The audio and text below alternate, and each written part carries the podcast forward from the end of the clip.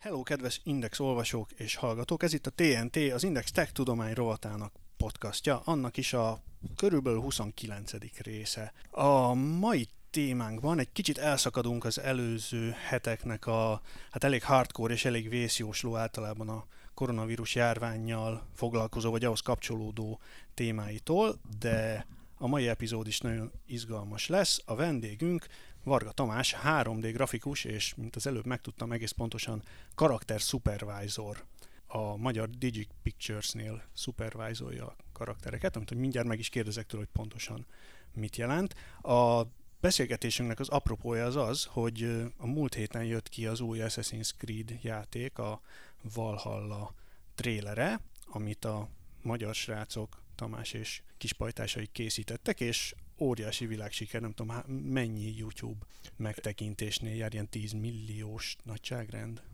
Hát inkább száz, amennyire én tudom. nem, azért én is meg vagyok lepődve.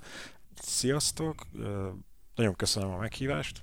Ahogy Hancu is mondta, Varga Tamás vagyok, és a Digi Pictures-nél dolgozom. Rögtön egy kis mentegetőzés. Én speciál most pont nem dolgoztam az új Assassin traileren, de azért tudok róla majd mesélni nektek plusz az összes többi, ami a Digiknél készült, azon igen. Akkor még a formaságokat befe- befejezve, én Hanula Zsolt vagyok, a beszélgető társam Flakner Balázs lesz. Igen, üdvözlök mindenkit én. Szóval a 100 milliós megtekintésen lehet, hogy meglepődtél, de az viszont egyáltalán nem meglepő, hogy a, a Digic az megint egy ilyen óriási sikerű videót tett le az asztalra, mert ezt Köszönjük. most már azért megszokhattuk egy ideje.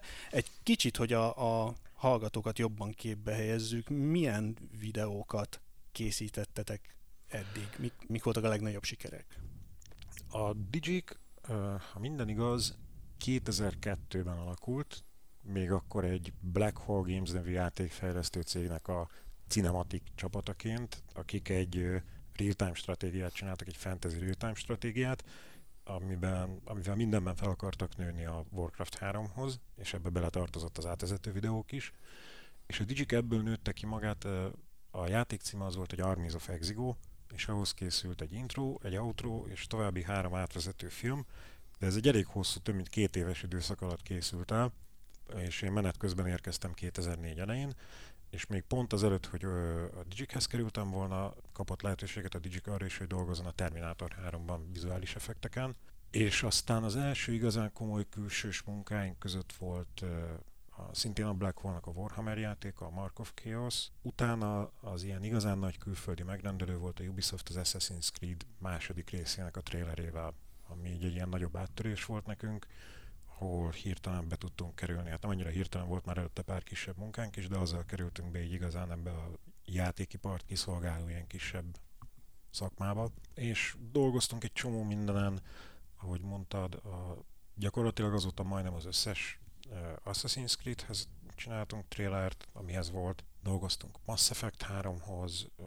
Call of Duty-hoz, nagyon sokhoz, ott főleg már nem is trailereket csináltunk, hanem a történetet elmesélő átvezető videókat, de dolgoztunk a Destiny-n, milyen más volt. Hát elég sok minden van. Mostanában szintén már ilyen stabil visszajáró partnerünk a Riot Games, a League of Legends sorozattal, és van még egy csomó minden Ubisoftnak további játékaihoz is dolgoztunk, amit például nemrég fejeztünk be a Rainbow Six-hez készült egy hosszabb és egy rövidebb rövid film idén. Szóval elég sok minden. Ami még így talán érdekes volt, hogy csináltunk még az uncharted is trailert, amit mozikban adtak, és ami pedig kilóg ebből az egész játékiparból, volt több kisebb-nagyobb munkánk, de tavaly mutatta be a Netflix a Love, Death and Robots című animációs antológia sorozatot, amiből mi készítettünk egy 16 perces epizódot a Secret War címen. Most a hallgatóknak mondom, hogy ha egy kicsit lejjebb scrolloznak, akkor majd a cikkbe egy jó néhányat ezek közül beembedelünk, és rögtön meg is lehet nézni őket. Az előbb említetted, hogy az első Assassin's Creed talán, hogy két éven keresztül Nem, készült. az az Exigo volt. Igen, bocsánat. De az azért volt, mert nagyon kicsi volt a cég. Az 15 ember volt körülbelül, és változott is az összetétele az alatt az idő alatt. Mi a normál ügymenet? Mennyi ember, mennyi ideig dolgozik egy ilyen mondjuk 5 perces videón? Hát inkább két-három perc körül szokott lenni. Most azt tudom mondani, hogy a Valhalán egy olyan öt és fél, hat hónap lehetett talán, ami egy elég erőltetett tempónak számított, elég későn találtak meg minket, és még az E3 előttre kellett elkészülni. Ami aztán elmaradt. Ami aztán elmaradt, de ezt egyébként is még mielőtt elmaradt volna, már akkor tudták, hogy erre mutatják be. Van egy ilyen E3 szezon nálunk, amikor így még három hónappal az E3 előtt is esnek be néha megkeresések, de ez most abból ugye kirógott, meg szerencsére azért a többi időszakra is vannak munkák. És a létszámról nehezen tudok pontosat mondani, a Jig az több mint 330 fő most már mindenestől, de ebben tényleg mindenki benne van a, tudom én, a könyvelőktől kezdve a szoftverfejlesztőkön át, nem tudom ki mindenkiig. De szerintem egy olyan 150 ember biztos részt vett a Valhának a készítésében. Tehát kb. 150 ember kb. fél éven keresztül. Ez úgy stimmelhet. Adja magát a kérdés, hogy úristen, hát ez, ez mi ilyen irdatlanul nagy meló ezen? Kérdezem ezt úgy, hogy ha megnézem, akkor meg közben persze azt mondom, hogy úristen, hát milyen állatul néz ez ki. Hát a cégének, a számítógépes animációnak ugye megvan az a nagyon nyilvánvaló hátrány egy forgatott filmhez képest, hogy nincs semmi, mindent meg kell építeni. Az utolsó fűszától kezdve a viking karakter szakászőrszárain keresztül a kardban a kis izévésetekig mindent meg kell csinálni. És bár van jelentős együttműködés természetesen a játékot fejlesztő stúdióval is nagyon sok anyagot kapunk tőlük, mindenféle fajtát, de azok általában nem alkalmasak arra, hogy egy egyben felhasználjuk, mert máshogy működnek technikailag a játékoknak a renderelői, mint a mi szoftvereink. Szóval ez, ez benne a nagy munka. Az én kisebb pátriám, az a karakteres csapat, ott egy olyan 45-50 főt számolunk, és abból nem dolgozott ugyanezen mindenki, de hát én több tucatnyi szereplőt kellett a filmhez megcsinálni. Na ezt fejtsük ki egy kicsit bővebben, tehát így, így dobálkozol ezzel, hogy hmm. megcsinálni, meg mhm. kifaragni, hmm. meg ilyesmi, tehát hogy itt vannak ezek a 3D modellező programok, amik kicsit olyanok, mint, mint nem tudom, egy Photoshop csak 3D-ben, és akkor odaülsz elé, és így gyakorlatilag megrajzolsz egy viking harcost? Úgy lehet elképzelni, az a legjobb analógia, hogyha a való világból vesszük a jelmezek készítését, a kellékek készítését, meg a hátterek készítését, hogy igen, valóban minden ez 3D modell készül, ennek van egy művészeti és egy technikai fele, amit már az utóbbi tíz évben elég jól sikerült szétválasztani.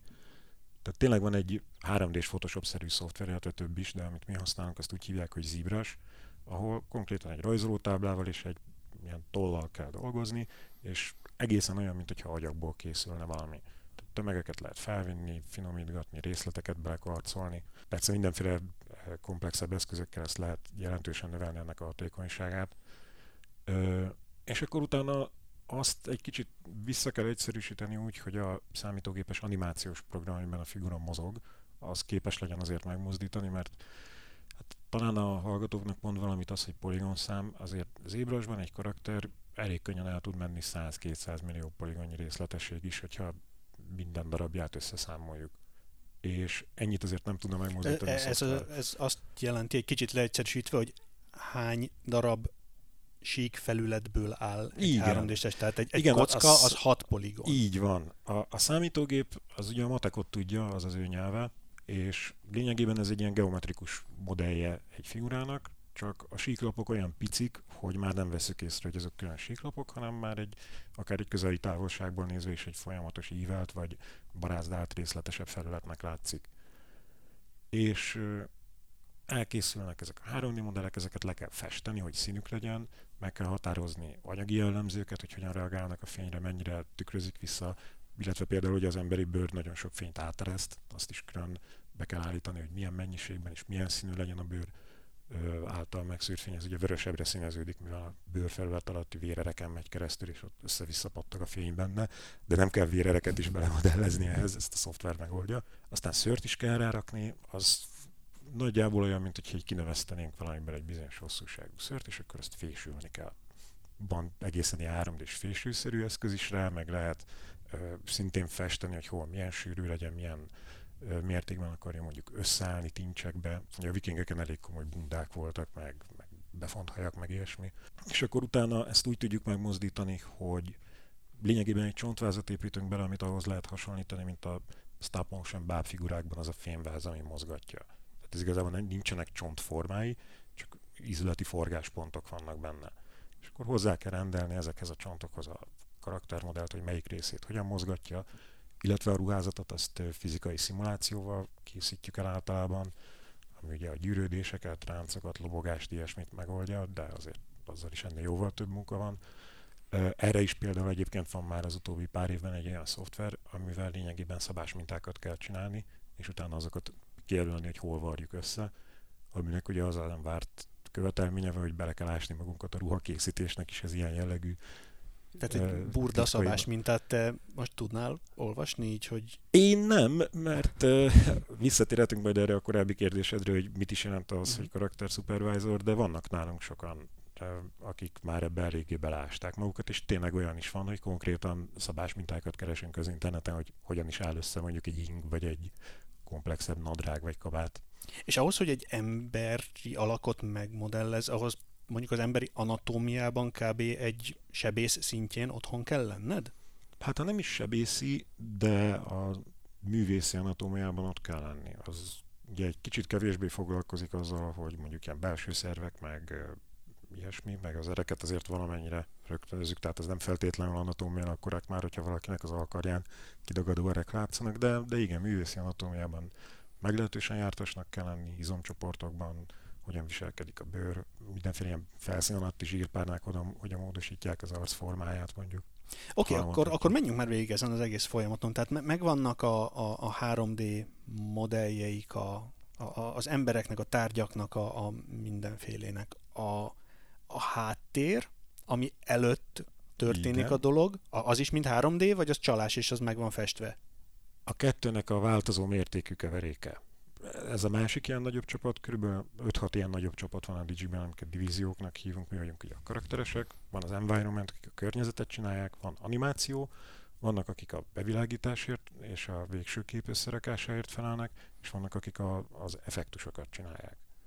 Tehát elkészültek a szereplők, elkészül ugyanúgy a háttér, Ö, ott egy kicsit más technikákat használnak, mert a háttérnek azért általában egy nagyobb része statikus, meg ott sokkal inkább jellemző az, hogy mondjuk elkészül ötféle fa, és utána azokkal kell csinálni egy erdőt.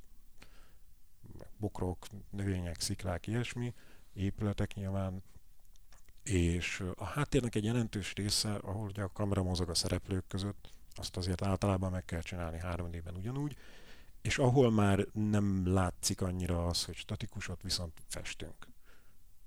Tehát ez, teszem, az, az égbolt, az, az az, az meg van festve ott a felhőkkel, meg minden. Igen, általában nem csinálunk például 3D-s felhőket, mert arra nincs szükség, hanem fotózott vagy festett égboltok vannak. Jó, kezd így összeállni, hogy, Mhm. hogy miért kell ilyen nagyon sok ember Mhm. és nagyon sok idő erre. Arra tudsz valami becslést mondani, hogy, hogy mondjuk egy ember reggel ott leül a gép elé 8-kor, és délután 5-kor feláll, most lehet, hogy Mhm. kikacagsz, hogy egy E3 előtt ez úgy néz ki, hogy leülsz 8-kor, és másnap reggel 8-kor állsz fel. Hogy, hogy egy ember egy nap alatt kb. mivel képes elkészülni, hogy mondjuk egy, egy karakterrel, vagy nem tudom én, egy kézzel, vagy A kéz lehet egy jobb irány. Én azt mondanám, hogy egy karakter attól függően, hogy mennyire tudunk benne elemeket újra felhasználni máshonnan, ami már megvan régebről, tehát még nem fogunk minden karakternek nulláról kezet építeni, hanem ha lehet, akkor fogunk egy régebbi kezet. Vannak azért változatosságok a kezekben, és foglalkoztunk azért azzal is, hogy többféle kezünk legyen, de mondjuk egy karakter olyan 30 és 100 nap között bárhol lehet. Nem egyetlen ember munkája, hanem az is eloszlik ugye többféle specializáltabb szakember között, vagy művész között, de ilyen 50-60 nap azért kell egy ilyen főhősebb karakterhez, de hogyha abból még kell olyan verzió, hogy elszakadt rajta valami, vagy belenyomták a sárba, vagy véres lett, megsebesült, levágták a kezét, vagy ilyesmi, akkor az mégis szépen rakódik rá erre. És, És akkor ez, ez, az még 50, csak úgy van. 60 nap ez egyébként a mozgásával, meg mindennel együtt, vagy Á, ez csak a nem. megalkotása? Nem, a mozgás azután az egy külön téma, Ó. azt, azt az animációs csapat csinálja. Azt nehezebben tudom megmondani, hogy mi minden fér be egy napba, de mondjuk egy jelenetbe azért ott is így tucatjával mennek bele a napok nyilván. És teljesen a fantáziádra hagyatkozol, amikor egy, egy karaktert megmodellezel, vagy, vagy, vagy, vagy van konkrét modelled, legalább fénykép alapján, hogy akkor így nézzen ki az arca, ilyen magas legyen, ilyen testalkatú, stb. Mekkora szabadságod van ebben? Ez teljesen változó, nagyon-nagyon még nem csak ügyfeleken belül, de egy adott filmen belül is változó. Ismét akkor a Valhalát használva például nyilván meg volt az ügyfél elképzelése arra, hogy hogy nézen ki a főhős, és azt hiszem fú, nem jut eszembe a neve, hogy mi, a, mi volt a neve a királynak, valami elbetűs a angol király.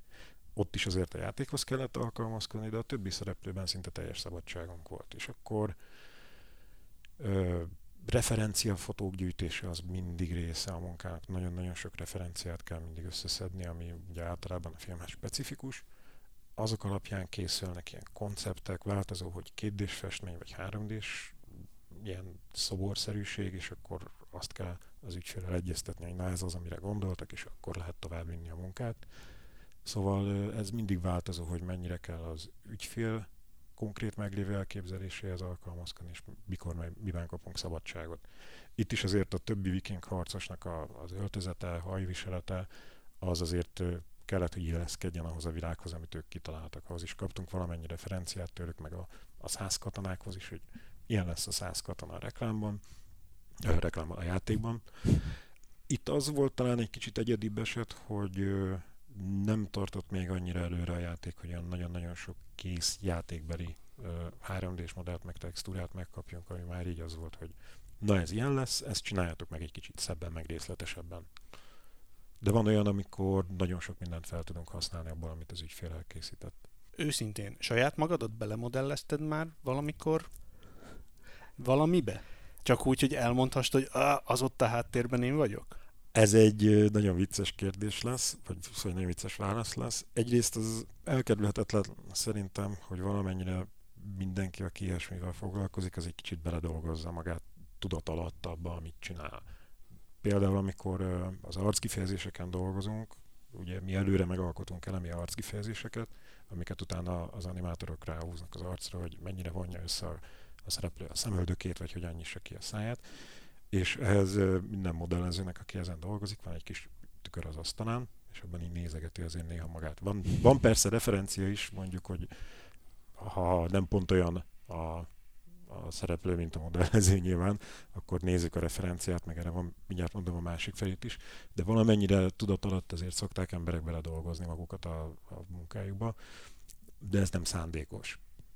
A másik pedig, amit még nem mondtam, hogy létezik a szkennelés is, a sztereofotogrametriás szkennelés, aminek nagyjából az a lényeg, hogy bármilyen valós dolgot, hogyha elég sok szögből lefényképezünk egyszerre egy pillanat alatt, elég egyenletes megvilágítással, akkor abból a számítógép fel tud építeni egy ilyen nagyon részletes modellt, ami szintén nem alkalmas még arra, hogy egy egyben bekerülhessen egy filmbe, viszont elég pontos és élethű és a Digic már jó pár éve épített először egy, aztán most már két ilyen szkenner berendezést. Ez nagyon-nagyon sok fényképezőgépet jelent, meg fényeket, meg mindenféle vezérlő elektronikát. Azzal a jelszóval, hogy senkitől nem akarok semmi olyat kérni, amit én ne lennék kész megcsinálni, sőt ne is csináltam volna meg többek között, én is belettem szkennelve. És a nagyon kedves kollégám és barátom Porkoláb Károly, artdirektor, egy korábbi Assassin's Creed filmbe is beválogatott már, mint szereplőt, ráadásul többször is. Úgyhogy ez a londonos, a Syndicate című játék trailer, ami konkrétan úgy kezdődik, hogy egy ilyen nagyon béna sapkában és bajusszal szomorúan tolok egy taligát. Na jó, ez egészen biztos ott lesz be. szóval volt ilyenre is példa, és elég sok digikes kolléga be van szkenelve, és ezért közülük egy jó pár ember is kerültek már filmekbe ilyen mellékszereplőknek. Amit egyébként nagyon szórakoztató utána látni. Az jutott eszembe, hogy ti itt ilyen, ilyen nagyon sok 10 vagy 100 millió dolláros gigaprodukciókba dolgoztok be, és hát óhatatlanul is egészen durva iparági titkokat tudtok, például azt, hogy mi lesz a következő Assassin's Creed játék mondjuk fél évre, vagy még jobban előre, meg a részleteket, meg, meg mindent. Mennyire durva ilyen titoktartási nyilatkozatokat kell aláírnotok? Hát hogy, hogy teljes ez... körült. Tehát mi, mi történne, hogyha te most itt véletlenül kidomálnád, hogy mi lesz a, a, a, a jövő évi Assassin's Creed, vagy, vagy valami hasonló? Én nyilván repülnék a, az állásomból, hogyha ilyen dolgot elkövetnék, főleg, hogyha szándékosan. Ö, valószínűleg a Ubisoft sem dolgozna többet a Digikkel erre fel. Azt hiszem lenne ilyen következmény, talán lenne anyagi felelősség is, és úgy általában ö, a Digiknek az egész szakmai jó híre is azért eléggé összeomolna. Tehát erre nagyon vigyázunk már csak saját érdekből is, míg ha nem, nem kéne mindenféle potenciális jogi következményektől tartani, akkor sem tennénk ilyet. Fontos ez a bizalom, hogy a különböző játékfejlesztő stúdiók, vagy inkább a különböző kiadók bíznak abban, hogy amit a Digicast hoznak, az nem fog onnan kiszivárogni. Ez elengedhetetlenül szükséges. Ennek láttam olyan szintű esetét egyébként, amikor stúdiólátogatáson voltunk még az első Call of Duty-s projektünk előtt a Sledgehammer Games-nél, ahol mondta a stúdió egyik vezető, hogy hát konkrétan arra is ügyelniük kell, hogy kívülről, ha valaki benéz valahonnan egy távcsővel, akkor ne lássa azt, hogy mi van a dolgozók monitorán. Most azt akartam mondani, hogy a barátnődnek sem mesélheted el, hogy mind dolgoztál aznap, de ugye épp most beszélgettünk az adás előtt arról, hogy ő is ott dolgozik a Digiknél, szóval ilyen probléma nincs, de mondjuk anyukádnak nem mondhatod el, hogy... Nem, nem. Akkor én nem is fogom most megkérdezni. ez, ez ennek a szakmának a velejárója, és itt egyébként még a játékfejlesztésben, a játékiparban még talán nem is annyira extrém a dolog, de volt olyan ügyfelünk, aki azt hiszem auditálta is egy céget, hogy megfelelőek a különböző biztonsági intézkedések, értve mind a számítógépes rendszert, mint pedig a beléptetést az irodába. De például, hogyha egy marveles mozifilm effektjein dolgoznánk, ott hallottam olyan sztorikról, hogy vagy le kell adni a mobiltelefont, vagy lepecsételik rajta az összes kamerát reggel a biztonsági őrök az, az irodában. Itt ó, most már a játékiparban is hatalmas pénzekről van szó, és azért elég fontos az, hogy a tervezett bejelentéseket tartani tudják. Aztán persze nyilván mindig vannak kiszivárgások, de például azt tudom, hogy a, majdnem minden ilyen nagyobb stúdiónak külön csapata van arra, hogy ezeket keresse a neten és próbálja bedugni a réseket.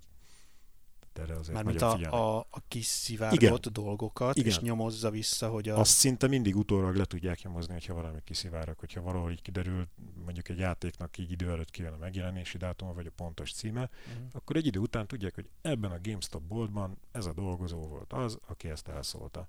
Erre azért figyelnek. És ő aztán megy Szibériába követni. Nem biztos tulajdonképpen mi a különbség egy-egy ilyen játék intrója és egy mai film, ami nagyon-nagyon sok CG-vel készül. Ha mondjuk nem 300-an, hanem 3000-en lennétek, akkor tudnátok egy Pixar rajzfilmet csinálni, vagy ez, ez, ez teljesen más technikailag? Nem, gyakorlatilag ugyanazokat a szoftveres eszközöket és hardvereket használjuk, léptékben van különbség, illetve a nagyobb cégeknél sokkal több a saját fejlesztési szoftver, amit specifikusan vagy az általános munkaigényekhez, vagy akár konkrétan egy-egy filmhez fejlesztenek. Alapvető különbségek nincsenek. Most már eléggé összeért ez az egész, és meredekeljen fel a játékfejlesztés is. Tehát mondjuk modellező, texturázó, ilyesmi szinten szinte bármikor van átjárás ezek között az iparágak között. Vannak speciálisabb területek, nyilván a filmeknél az élő forgatott anyagba kell tudni beintegrálni a számítógépes elemeket, és annak vannak olyan speciálisabb technikái, meg módszerei, amikkel mi még nem foglalkozunk, mert nálunk minden CG. Tehát minden számítógépen készül. De egyébként igen, a Digic is, hogyha egy kicsit nagyobb lenne, és ö, lehetőségünk lenne rá, akkor össze tudnánk azért rakni egy egész estés filmet, mert ennek volt lényegében a Netflixes film is a fő próbája. Igen, én is pont erre akartam most rákérdezni, hogy én, én tavaly voltam nálatok interjúzni, pont a, a Netflixes Love, Death and Robots kapcsán, és hogy ö, ott is elhangzott, hogy azért nem titkolt célja a Digiknek, hogy csináljatok egy filmet, valamikor egy egész estéset. Te hogy, hogy látod, ez meg tudna, vagy hát most, most így azt mondtad, hogy képesek lennétek rá, de hogy, hogy látod, hogy erre van esély a közeljövőben? Hát hogy is mondjam, jól. Egyrészt nyilván kéne egy felkészülési időszak, mert azért ez még egy léptékkel nagyobb, mint a Netflixes film volt, ahol azért nem százas nagyságrendű szereplőről volt szó, meg nem tudom, helyszínekről, meg hát nyilván 16 perc és 90-120 perc az is jelent egy nagyon komoly lépést, de, de alapvetően meg tudnánk csinálni. foglalkozunk már ezzel, maga a Netflixes projekt is azért indult el, illetve előtte volt egy másik hasonló is, mert folyamatosan keressük a lehetőségeket. Nyilván nehéz az embernek betenni a lábát Hollywoodban, nehéz egy európai magyar cégnek is ezt megoldani, de például dolgoztunk a Square-nek is a Final Fantasy egész estés filmjén, a legutóbbin a Kingsglaive-en. Szóval Szóval foglalkozunk ezzel, csak hát uh, igaz a mondás Hollywoodról, hogy ott minden és mindennek az ellenkezője is megtörténhet, és semmi sem biztos. Uh, bővebben erről nyilván nem beszélhetek, de azért jó pár vasat tartunk a tűzben. Egy kicsit térjünk vissza arra, hogy uh, itt ilyen egészen bizarr dolgokat mondtál, hogy miket kell érteni, hogy anatómia, hogy szabásminták, hogy nem tudom én mi. Hol lehet ezeket egyáltalán megtanulni? oktatják ezt egyetemen, illetve amikor te kezdted, hát maradjon homályba, hogy hány évvel év. ezelőtt, jó sok évvel ezelőtt, akkor hol lehetett ezeket megtanulni?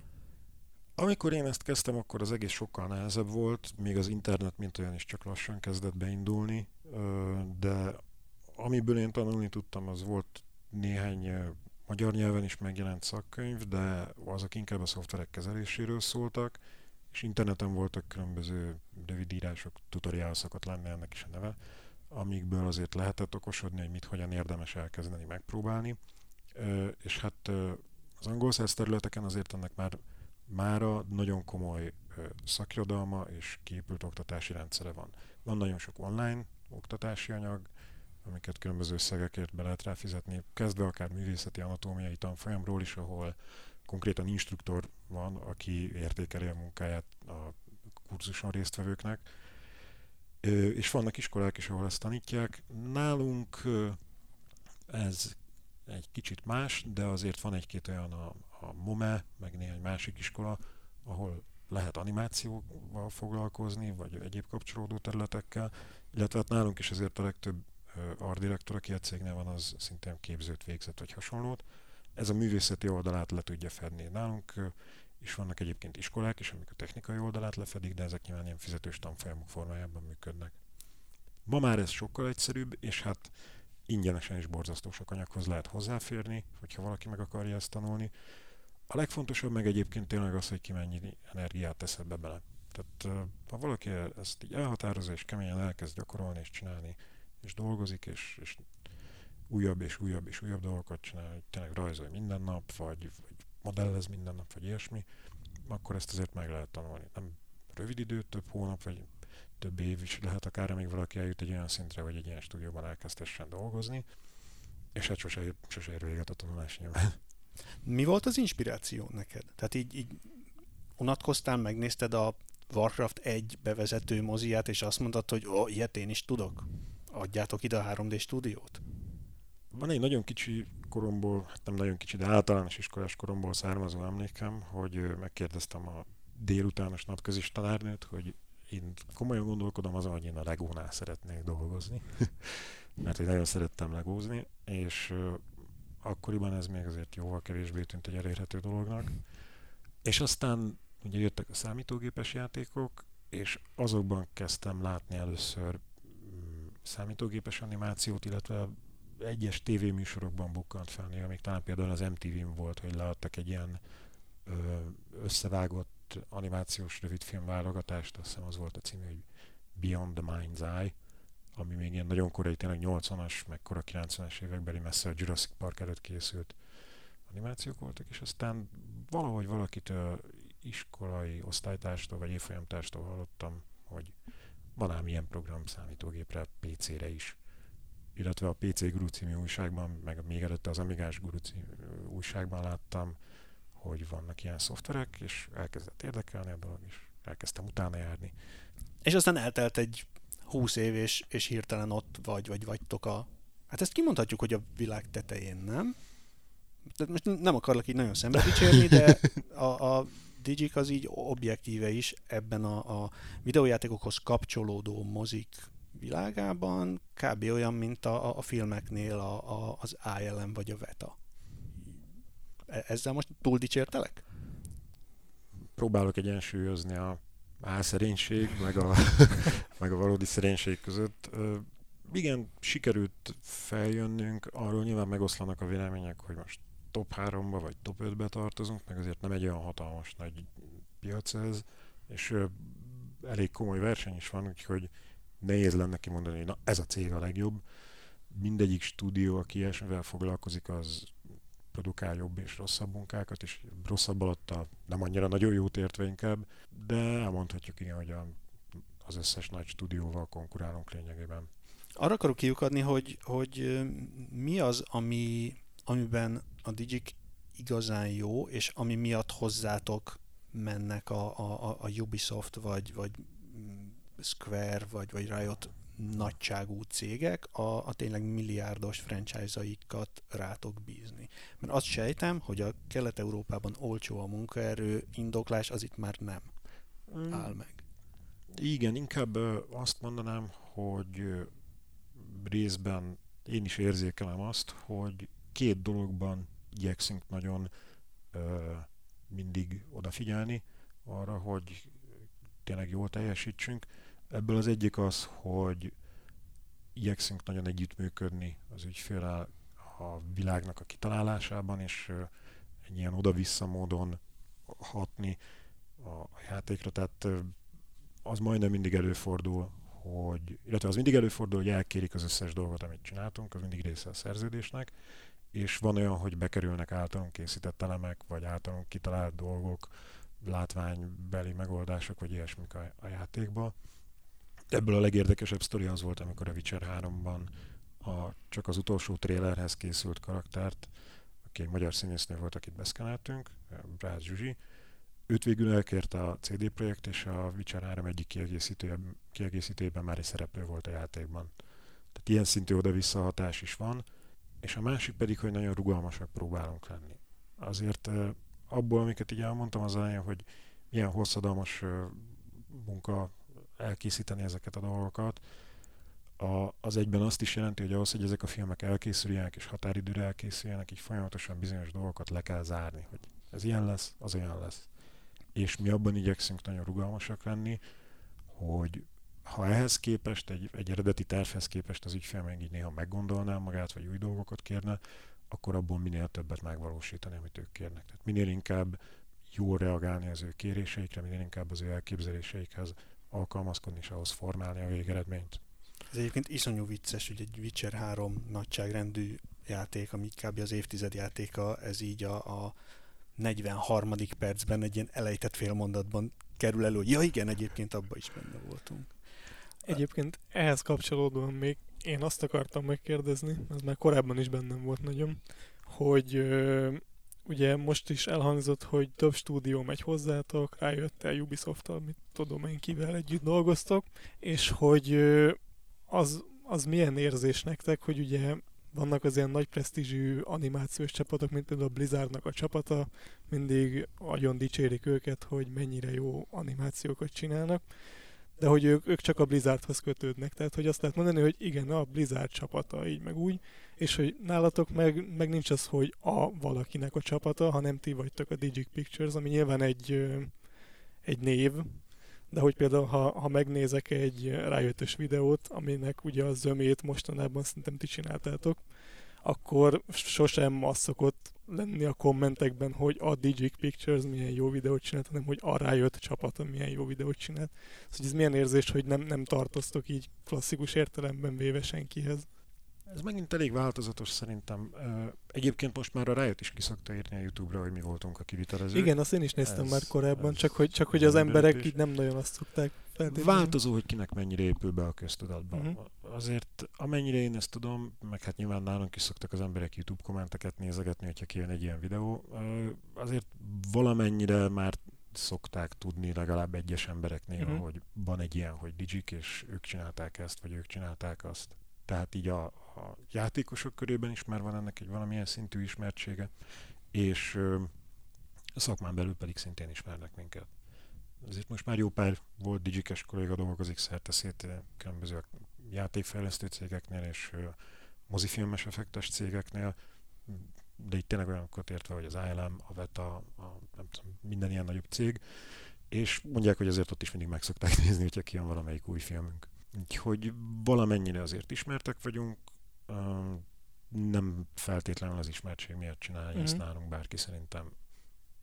Jó érzés nyilván, hogyha tudnak róla, meg hogyha elismerik a munkánkat ilyen szélesebb körben is, úgyhogy specifikusan, hogy tényleg a Digik volt, de, de nekünk inkább az a fontos, hogy jó legyen az eredmény, és, és mi is elégedettek legyünk vele, meg persze az ügyfél is. Mondtad, hogy a, a mozifilmeknek a, a trükkjei, meg a ti videótoknak a, a, a trükkjei azok technikailag tulajdonképpen teljesen ugyanazok. Be tudsz te még ülni úgy egy moziba, nézni egy filmet, hogy nem azt látod, hogy hopp, na ott az a textúra elcsúszott, vagy ú, ez egy kicsit béna. Tehát, hogy, hogy e, ezek így számodra leugranak a vászonról? Ezek a hibák, vagy, vagy igénytelenségek? Mm, általában nem, meg általában azért most már sokkal ritkább az olyasmi, hogy ilyen látványosan ordítóan rossz dolgok legyenek. A, ami ebből kivétel az, fú, nagyon gyorsan akartam mondani a stúdió nevét, de van ez a, ez a filmes cég, aki minden nagy blockbusternek megcsinálja a nagyon kicsi olcsó béna változatát. Asylum. Asylum. De igazából az Asylumot is én már kicsit inkább úgy nézem, hogy ismerve azt, hogy milyen hihetetlenül alacsony költségvetéssel és borzasztóan szoros határidőkkel dolgoznak, ott, ott is inkább már az van, hogy egyáltalán ilyesmit bemertek vállalni, és megpróbáltak megcsinálni. Most nyilván nem arra gondolok, amikor ilyen látványosan hülyén megeszi a sarknádóban, vagy nem tudom, melyik filmben a cápa a, vizásodrodó tutajon ülő embereket, vagy micsoda, mert nyilván van, ahol borzasztóan kiróg a lóláb de, de az ilyen nagy költségvetésű filmes produkciókban nagyon-nagyon ritka, hogy bármire is úgy nézne az ember, hogy hát ez most így béna lett. Egyszer-kétszer vannak ilyen kisebb hibák, de egyrészt a filmből se szokott az kizökkenteni, másrészt szinte biztos, hogy ez nem igénytelenség, hanem inkább valamilyen határidős nyomásnak az eredménye. Azért a, a, a VFX iparban vannak néha nagyon súlyosan rövid határidők és nagyon túlhajtott produkciók, ahol a a filmnek a producerei nem teljesen vannak tisztában a realitásokkal, és hát lényegében lehetetlent kérnek, aztán abból lesz valami. Arra gondolok, hogy ott van például a Pacific Rim című, hát a Keresztapa trilógia óta a filmtörténelem legnagyobb alkotása, és ez tény, amiben iszonyú jól néznek ki, és jól mozognak ezek az óriás robotok. És ott van ugyanennek a filmnek a folytatása, amiben meg ilyen rettentően bénán és idétlenül. És ezt én csak így vagyok képes megfogalmazni, hogy hát olyan idétlenül mozognak. Te, ha ránézel, akkor viszont látod, hogy mit rontottak el rajta? Mitől mozog az olyan idétlenül, és mit kellett volna csinálni? Jó példát hoztál fel, mert egyrészt nekem is nagyon tetszett az első rész, így az egész látványvilága. Hiszen és kultúremberek vagyunk, ugye mind a ketten. Másrészt pedig szerintem meg lehet fogni azokat a hibákat, hogy a második rész az miért lett grafikailag, így, nem is grafikailag, így összeredményében uh, kevésbé jó, mert abban is uh, elképesztően nagy munka volt, és magas színvonalú volt a munka így elemeiben. De olyan dolgokat rontottak el, hogy a kamera az nem úgy mozog, mint hogy egy helikopteren lenne, hogy így hitelesebb legyen, hanem repked össze-vissza, mint az őrült. Mindig nappal van, nincs igazán semmi olyan uh, levegő perspektíva, olyan pára, meg füstök, meg ilyesmi, ami mélységet adna azoknak a nagy távolságoknak.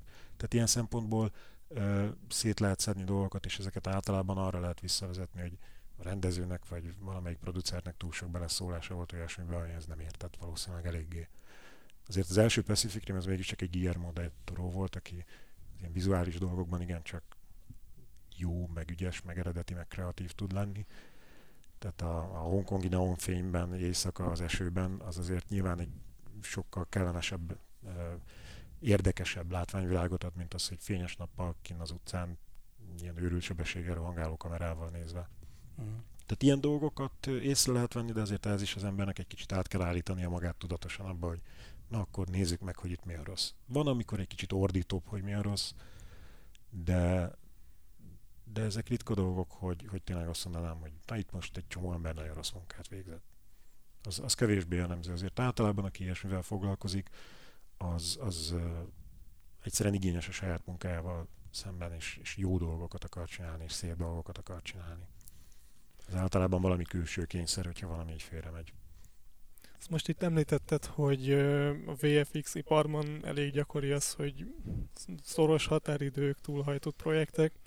Ez így mennyire általános az animációban az, hogy hogy cruncholtatják az embereket, mert ugye a videójátékiparban például ez az elmúlt években azért eléggé kiütközött, hogy, hogy milyen szinten túlhajtják az embereket. Ez itt mennyire jelenik meg?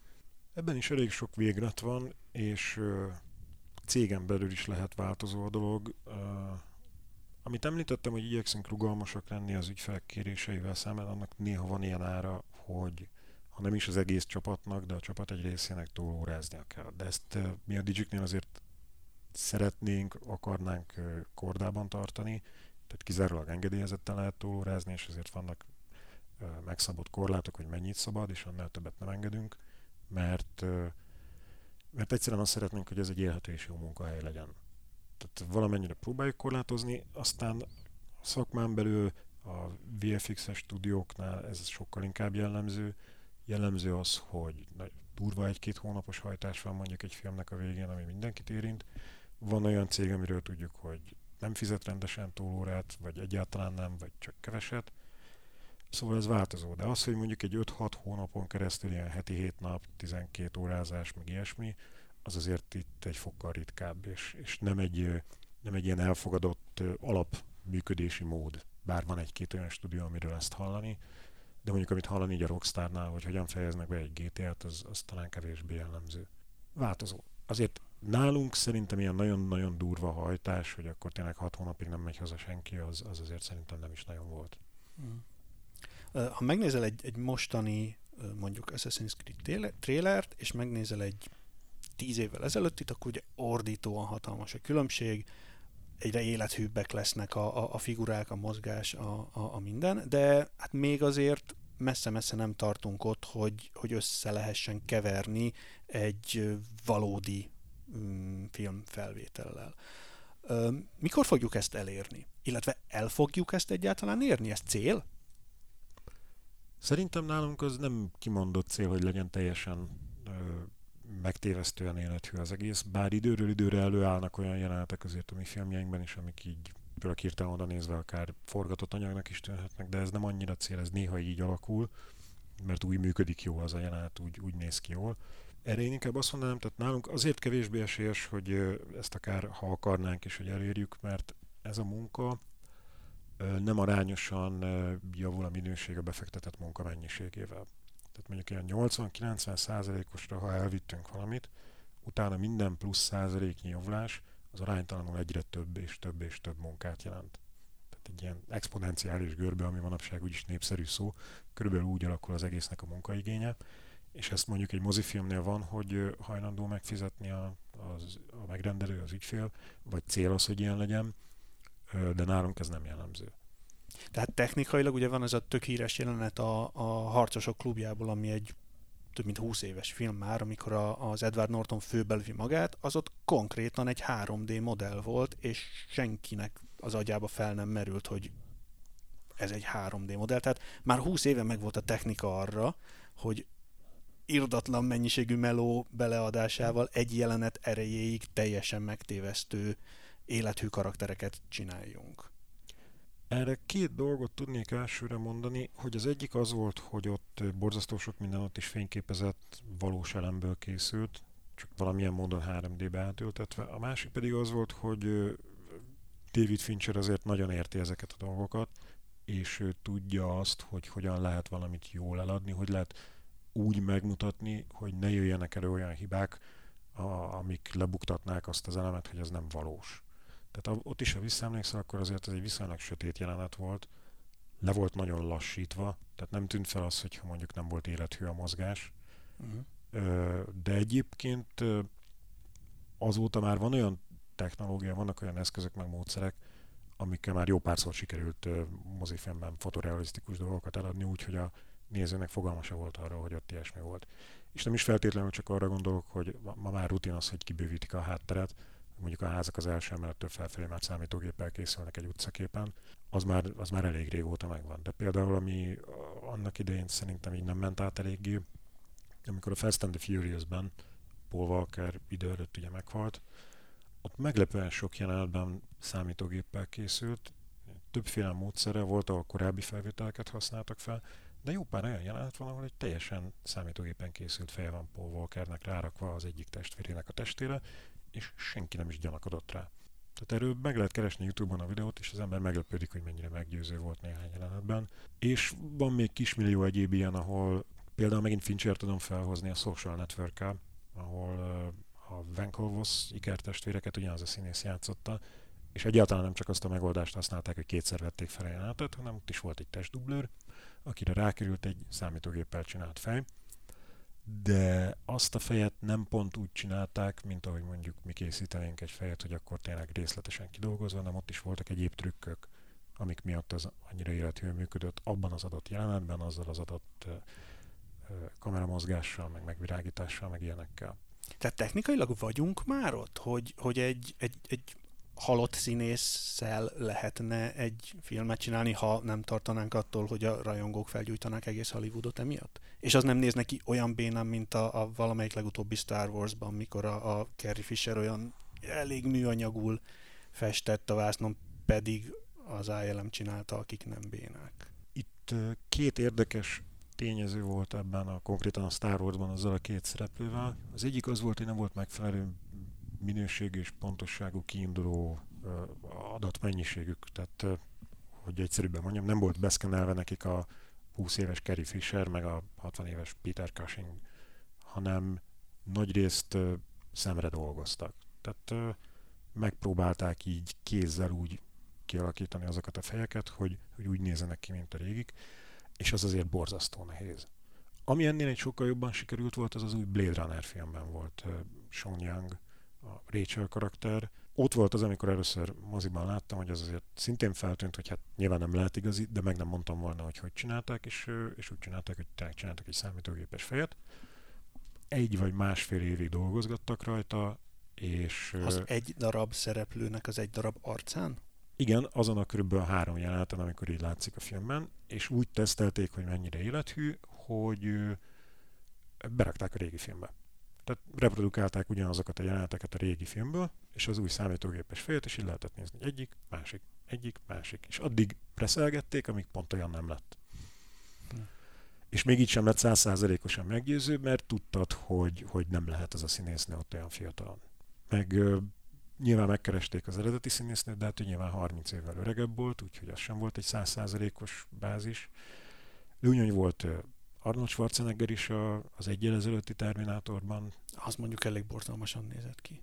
Nem biztos. Ha ugyanarra gondolunk. Kettőször próbálták meg, volt a, a volt az a nagyon rossz. Béles, igen, és volt az az utáni. Az azért nem volt talán annyira rossz, legalábbis szerintem. Arra gondoltam közben, hogy, hogy lehet, hogy nálatok pont az a cél, hogy ne legyen igen. valami valósághű, hiszen nálatok simán lehet egy szereplőnek, nem tudom én, akkor a bicepsze, amekkorát a Dwayne Johnson az életben nem tudna növeszteni. Igen, nálunk ez valamennyire cél, hogy, hogy valamennyire stilizáltabb és egy kicsit festményszerűbb, bár ez manapság már kevésbé jellemző, de, de cél az, hogy a látványvilág az, az nem teljesen a valóságot akarja reprodukálni. Ez a League of legends mondjuk szerintem pont... Az meg már egy egész más világ, igen. Tehát, ott, ott az, az már stilizált. Az néz ki. Így van. Eléggé. Mik egyébként most a trendek? Tehát mondtad, hogy a festményszerű az már nem megy. Mi az, ami most így, így menő? Ez a League of Legends-es? Ilyen, ilyen félig meddig animés, rajzfilmes valami? Vagy, vagy mi, mi, mi a trend? Nem mondanám azt, hogy különösebben trendek vannak, ezek párhuzamosan egymás mellett léteznek. Az adott játék által megteremteni kivált hangulatot szolgálja nyilván a látványvilág, és nyilván valamennyire a, a, a játékok, és azért így a realisztikusabb felé mennek sok játék, de van, ami meg nem.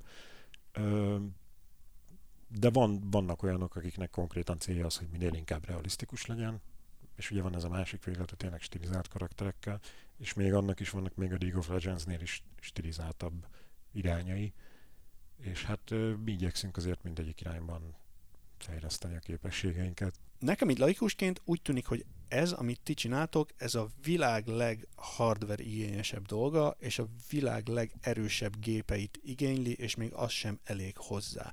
Ti milyen gépeken dolgoztok? És ez különösen úgy érdekes, hogy most gondolom ti is home office-ban vagytok, hazavittétek a, a csilliárd forintos szupergépeiteket, és mindenki otthonról animál?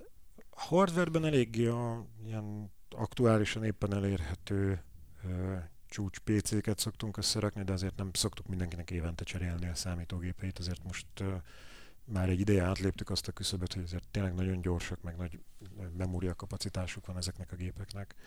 Ilyen i nagy részt azt hiszem a számítógép parkunk, meg néhány i nyilván változó, hogy kinek milyen erős számítógépre van szüksége. A memória fontos, vagy mind, a processzor? Mind a kettő.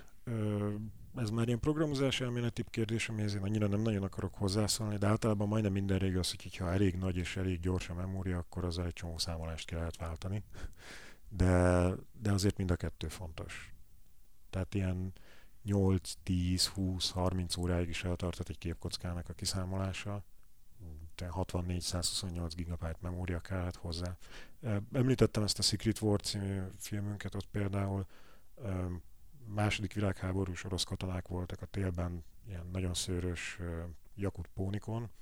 Mind a tíz tagja a csapatnak ben volt a ruháikkal, meg a lovaikkal egy jelenetben, akkor ott azért már vissza kellett menni, és egy kicsit így optimalizálni a karaktereket, úgyhogy ha messziről látszik, akkor azért kicsit kevesebb és kevésbé pöndörödő szőrszál legyen rajtuk, mert 128 giga memóriában sem fért el. Szóval általában elég erős számítógépeink vannak, és arra a kérdésedre felel, hogy most ebben a mostani home office időszakban mi van, volt, akinek haza kellett vinni a számítógépét, van, akinek van otthon elég erős saját számítógépe, és akkor ö, megfelelő internetes óvintézkedések után le tudja tölteni azt otthonra, amivel éppen dolgozik, de a többség az ilyen távoli elérést használ. Van a Windowsnak is egy beépített távoli elérése, ami bizonyos dolgokat tud és bizonyos dolgokat nem tud, és van egy másik, ja, tehát nagyon sokféle van, de mi is használunk egy ilyen távoli elérés programot, ami meg más dolgokat tud. Egyébként érdekességképpen megjegyzem, hogy már ilyen négy-öt éve hallottam olyan stúdióról, ami teljesen így dolgozott, hogy terminálokon keresztül értékel a földrajzilag tök máshol lévő számítógépüket. Uh-huh. Szóval ez működik. A mostani időszakban nyilván nem vagyunk százszázalékos hatékonyságon mi sem, de, de elviselhető az, hogy, hogy tudjuk hozni a terveinket. A Valhalát is azért már részben otthoni munkában fejeztük be. Március közepe óta otthoni munka van a Digiknél. Az előbb mondtad, hogy a, a, az nagyon gáz volt, hogy lovak meg szőrös emberek, meg minden. Mi technikailag mostanában a, a legnagyobb kihívás, amit mondjuk tíz éve még azt mondtatok, hogy, hogy jó, ezt inkább ilyesmit bele se kezdünk, mert ezt úgyse lehet megcsinálni, és mi az, amire, amire ma mondjátok azt, hogy ezt úgyse lehet megcsinálni? A haj és szőr az még mindig nehéz, az, az még mindig egy ilyen nehezen követhető terület, vagy hogy mondjam, tehát én nem, nem mondanám azt, hogy ez így megoldott, bár most már azért a nagy mozis cégek már elég előre tartanak benne, a tényleg fotorealisztikusan életűen kinéző emberi bőr, az is még azért tartogat kihívásokat, de én inkább így a komplexitás és a kezelhető komplexitás felé vinném el, hogy az az, ami nehéz.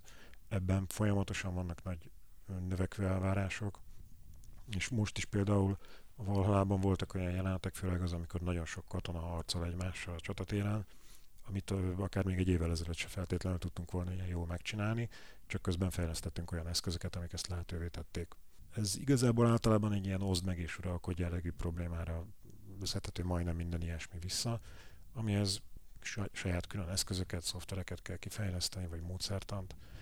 Tehát ott is a, a száz katonákon láncing van, aminek minden egyes külön szeme meg van modellezve, és akkor nem tudom, 50 ilyen száz katona, meg még 50 szőrös viking, és hogy ez így elférjen, és le tudjuk számolni időben a képeket, ahhoz azért kellett dolgozni rajta.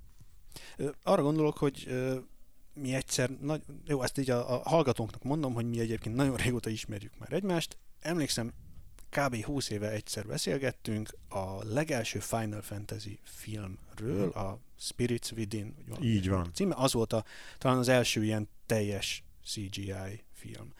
És hogy abban van egy, egy csók jelenet, és akkor azt mondtad, hogy na ennél a jelenetnél bukik le az egész, mert hogy ezt, nem, ezt képtelenség egyszerűen úgy megcsinálni, hogy, hogy az, az, az ne essen le a vászonról. Mert hogy az, nem tudom én, annyira icipici kis izom mozgások, meg hogy ott két testnek úgy kell érintkeznie, ahogy ma már ez nem gond?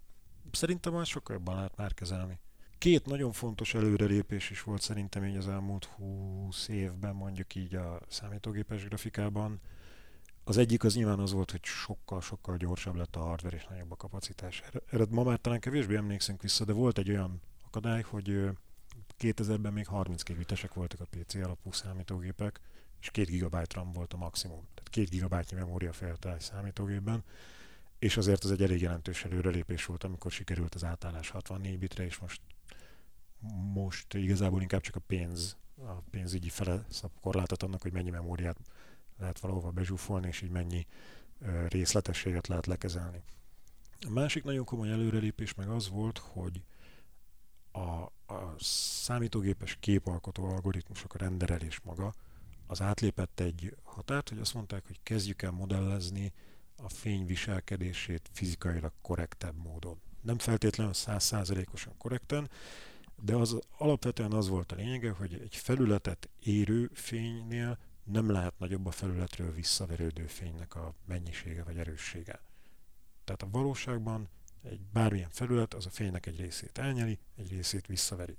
És az a lépés, hogy ezt megoldották, és, és valós mértékűek lehettek a fényforrások intenzitásai, ugye, hogy a gyertyaláng és a napfény között valami tízezerszeres különbség van, és ezt le kellett tudni kezelni a számítógépen belül a számábrázolással. Az, hogy ezt meglépték, az egy nagyon nagy lépés volt abban, hogy sokkal élethűbbek a számítógépen renderelt felületek, karakterek.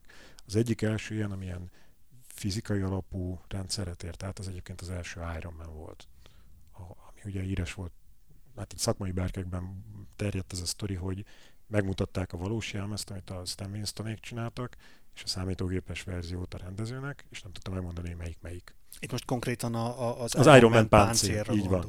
Tehát ott volt egy ilyen előrelépés, ami azt jelentette, hogy gyakorlatilag le lehetett pakolni a számítógépen belül a forgatáson használt fényforrásoknak a megfelelőit, hogy ez ilyen Kelvin színhőmérsékletű, olyan intenzitású, ez itt egy vas felület, ez úgy reagál a fényre, mint a vas.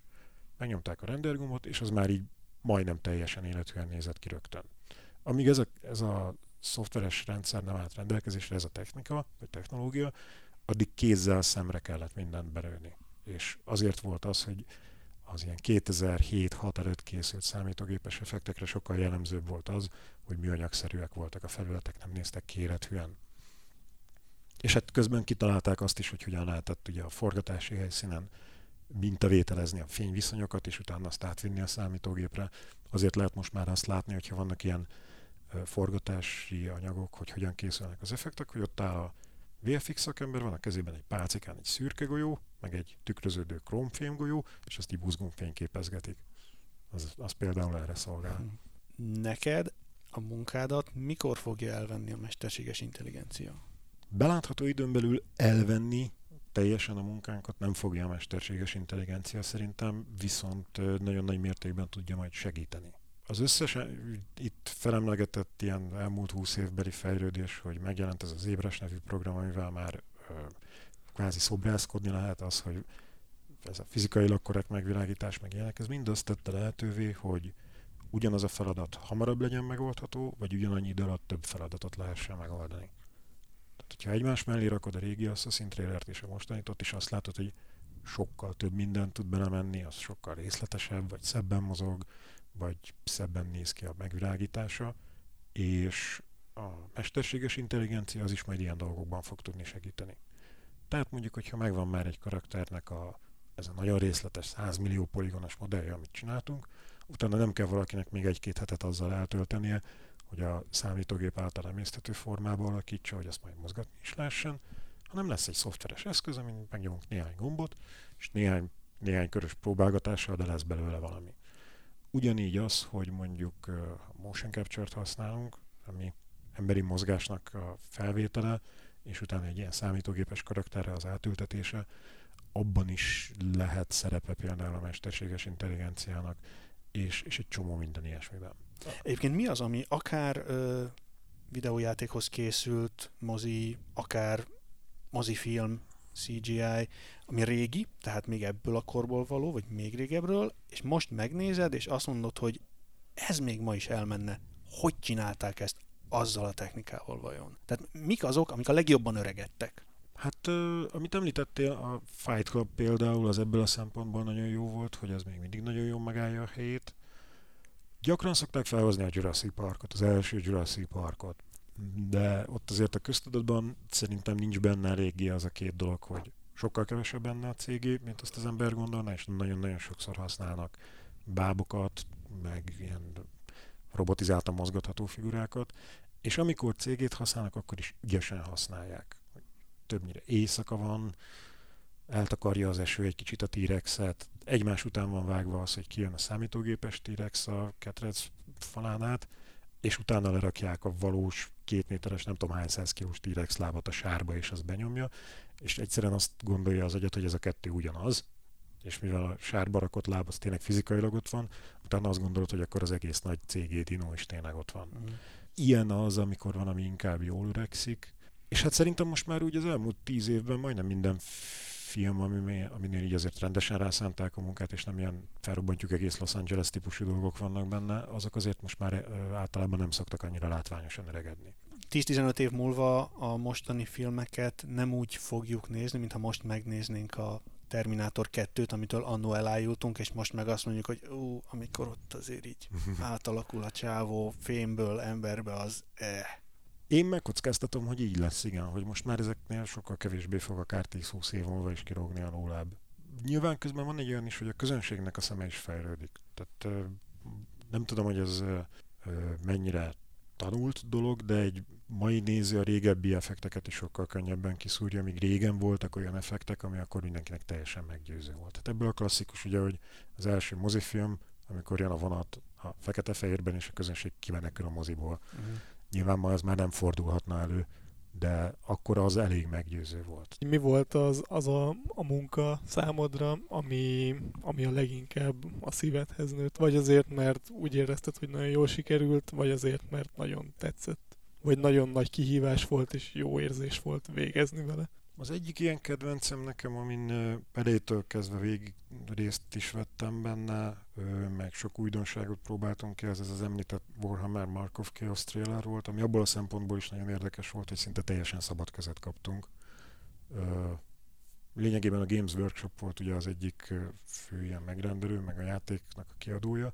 A Games Workshoposok azt csinálták, hogy a nyakunkba zúdítottak tényleg több kilónyi ilyen Warhammer játékfigurát, albumokat, szabálykönyveket, és azt mondták, hogy csináljátok, amit akartok.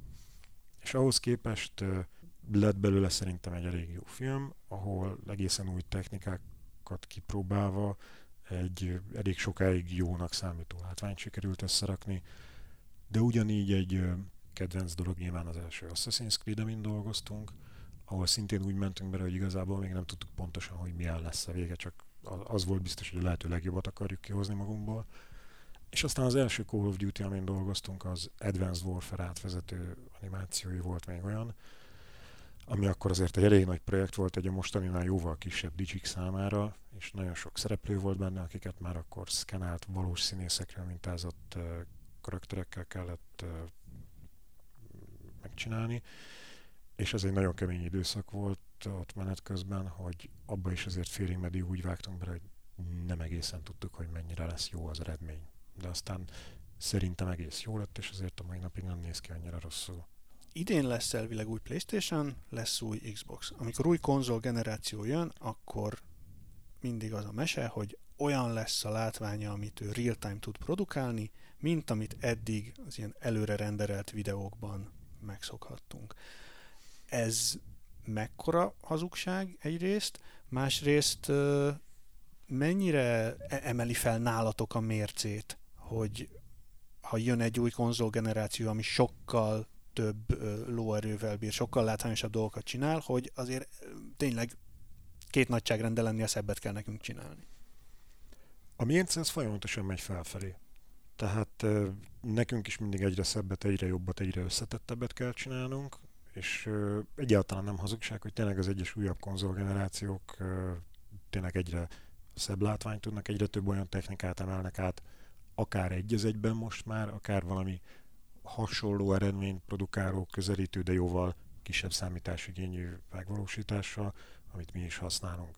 Tehát ezek a bevilágítás, amit említettem, ez a fizikailag korrektebb kezelése a fénynek és a felületeknek, az, hogy szkenelt karakter, az, hogy élethű bőranyagnak, a emberi arcbőranyagnak a megmutatása, ezekben tényleg folyamatosan fejlődnek, és részletességben is folyamatosan fejlődnek, de az, hogy nekik a másodperc egy 30 vagy egy 60 része alatt kell azt a képet megcsinálni, nekünk meg 10-20 óra van ugyanarra, az, az azért egy, ha egyre szűkülő is, de, de azért az egy nagy különbség. Azért még mindig nem néznek ki annyira jól, bár most már tényleg nagyon jól néznek ki, és ott is azért kezd bejönni egy olyan, ami egyébként mindig is megvolt, hogy, hogy azért nem annyira egységes egy játékban a grafika.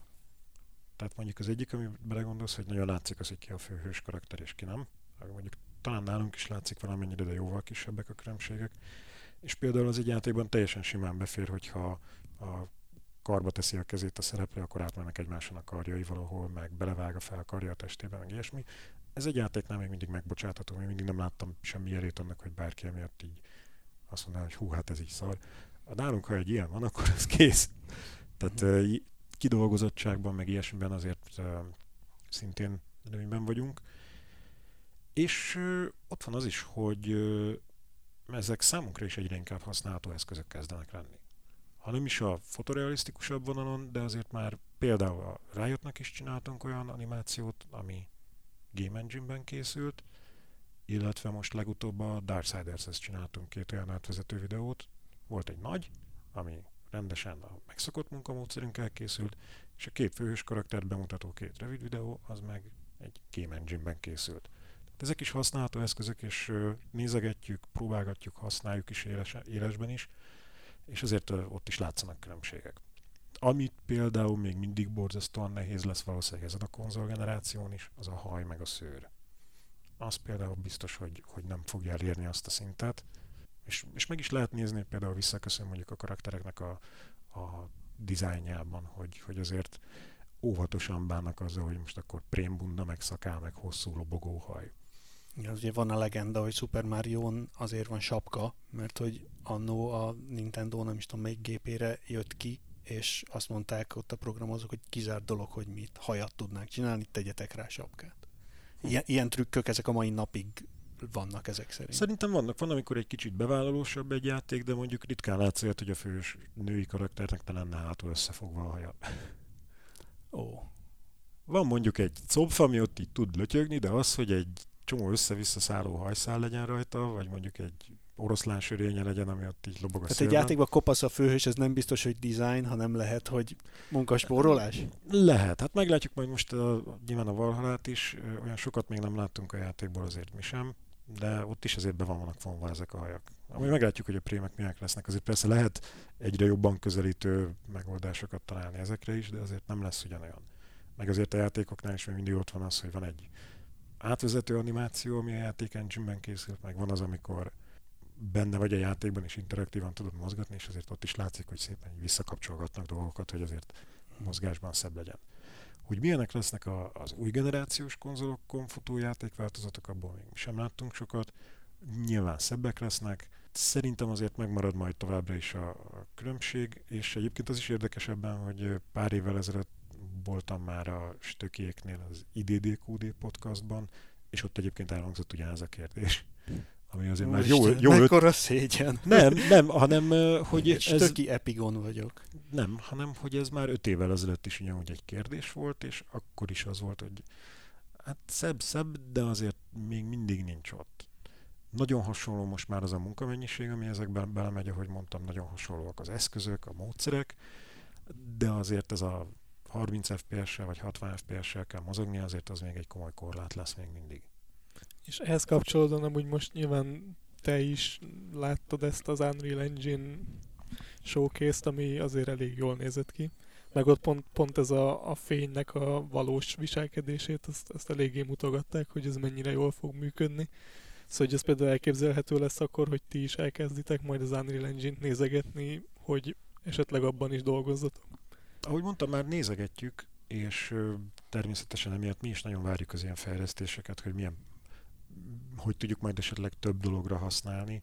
bár nem mindig olyan egyszerű egy játék engine dolgozni, mint ahogy azt valaki elképzelni. Tehát ezért sok mindent tanultunk is menet közben, hogy mi az, amit azért továbbra is nehéz megoldani. És hát azért az az Unreal Engine is olyan, hogy egyrészt az majd valamikor jövőre lesz, meg azt azért nem mondták el, de annak kelleni fog az a spéci hardware, ami a konzolokban benne lesz, hogy egy irtózatosan gyors, gyors SSD tároló lesz, és ez már csak azzal működik így. És hát szép, tényleg nagyon szép, és ezzel behoztak egy olyan lemaradást, ami egy nem tudom, évtizedes dolog volt, hogy még nem tudtak ennyire nagyon részletes felületeket megcsinálni a játékban, ami nálunk már tudom én tíz éve is ment. Hogy az utolsó kis kavics is 3D-ben is ott legyen tényleg. Te most egy olyan 20 éve kb. napi 8 órában, vagy annál többen, ha nem is konkrét videójátékokat, de a videójátékokhoz nagyon szervesen kapcsolódó dolgokat csinálsz. A szabadidődben játszol te még ezekkel, vagy már a hátad közepére se kívánod? Mostanában nem nagyon játszom ezekkel, ez, ez tény, de vannak nagyon sokan nálunk, akik játszanak, ez inkább ilyen személyes dolog, szerintem, tehát kinek éppen mihez van kedve. Én egy picit talán tudott alatt tartok attól is, hogyha mondjuk elkezdenék egy Witcherre játszani, akkor egy darabig nem tudnék rendesen beírni a munkába, vagy ilyesmi, mert hogy hajnali háromig még, na még akkor még ezt a küldetést is. Régebben azért volt ilyen, hogy, hogy nagyon sokáig nyomtam valamelyik játékot. Meg lehet, hogy benne van az is, hogy egy kicsit ilyen terítődés, hogyha ilyen nappal ezzel foglalkozom, akkor otthon már nem feltétlenül akarok ezzel ennyi év után. De egyébként abban biztos vagyok, hogy ha így rászánnám magam, és a 360-as Xboxomat lecserélném egy újra végre, és, és elővenném valamelyik ilyen játékot, akkor simán most is be tudna azért valószínűleg szívni. Hát ez nem véletlen, ez egy méltán népszerű formája a szórakozásnak, ugye, és egyre népszerűbb. Azt nyilván nem is mondhatod el, hogy most mind dolgozol, annyit el tudsz mondani, hogy mikor nézzük árgus szemekkel a YouTube-ot, mert megjelenik ott a következő kezed munkája? Hát idén nyáron várhatóan lesznek dolgok, több dolog is, érdekes dolgok is, meg hát én az egyik karakter supervisor vagyok a csapatban, van egy másik is a karakteres csapaton belül, tehát mi körülbelül ketten fele-fele arányban viszünk projekteket, és nekem is van két-három dolog, ami most különböző szakaszokban tart, meg a kollégának, Tarsai Andrisnak is van két-három projekt, ami különböző szakaszokban tart. Aztán ebből lehet, hogy lesz olyan, ami mondjuk felkerül a YouTube-ra, lehet, hogy lesz olyan, ami csak a játéknak a lemezére kerül fel. Hát kedves Index olvasók és hallgatók, akkor nyáron feltétlenül keresse mindenki a YouTube-on, vagy itt-ott, amott az érdekes dolgokat. Köszönjük szépen Varga Tamásnak, hogy a vendégünk volt. A Index TNT podcastját hallottátok. Hogyha jövőben is szeretnétek minket megtalálni, akkor az Indexen, a Spotify-on és az iTunes-on tehetitek ezt meg. Legközelebb két hét múlva jelentkezünk, a téma még legyen meglepetés. Sziasztok! Nagyon szépen köszönöm a meghívást, hogy itt lehettem, és a Digiket képviselhettem a egész csapat nevében, és sziasztok! Sziasztok!